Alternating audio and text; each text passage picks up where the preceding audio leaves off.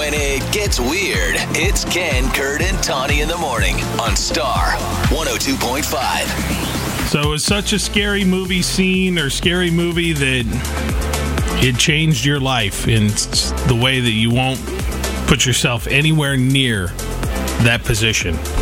Even for Kurt, who is afraid of the 307 in the morning time mm-hmm. because of a Conjuring movie, right? The Conjuring, that's when sort of the demon, the evil spirit, shows up and all the clocks stop at 307. So if I was to wake up and see that the clock was 307, I would think, oh my gosh, the clocks have stopped. You know, if I had the gumption, I would Trust go through one. a bunch of scary movies just to find all the times, just so you could never relax. just to tell you what the witching hours are and Good. all the I- horror movies. I like that. I feel that way. It's a good project. Uh, Rob says that he has no desire ever to travel to space. It has never gone well. Well, you Never know, gone well. I, I was going to say I I think I agree with Rob because it's not even the alien part of it; it's the lost in space thing. That's the part that freaks me out. The idea that somehow you're just going to be left up there, Mm-hmm. floating around or whatever. That's terrifying to me. So I'm with him. Aliens don't scare me either. Like, I hope they exist. That's always been my feeling on it. Everybody always assumes they're going to be violent. That might not be the case.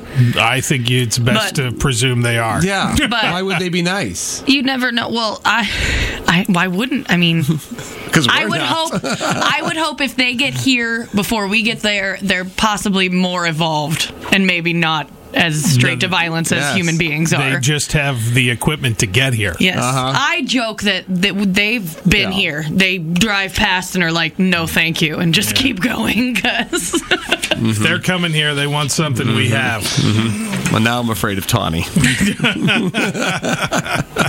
All right, Danny is in Boone now. All right, what's the movie, Danny? Oh, Well, it wasn't actually me. It was my sister. Was deathly afraid of Wizard of Oz one and two. The second one, I think, left more of an impact when the witch would or queen would switch out her mannequin head. And then the first one, it was the monkeys. Yeah. The flying monkeys, yes. Yes.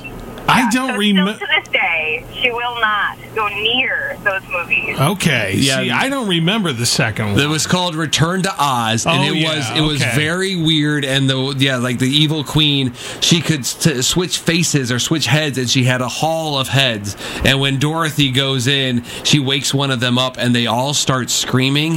it's terrifying. And then this headless person starts running down the hallway.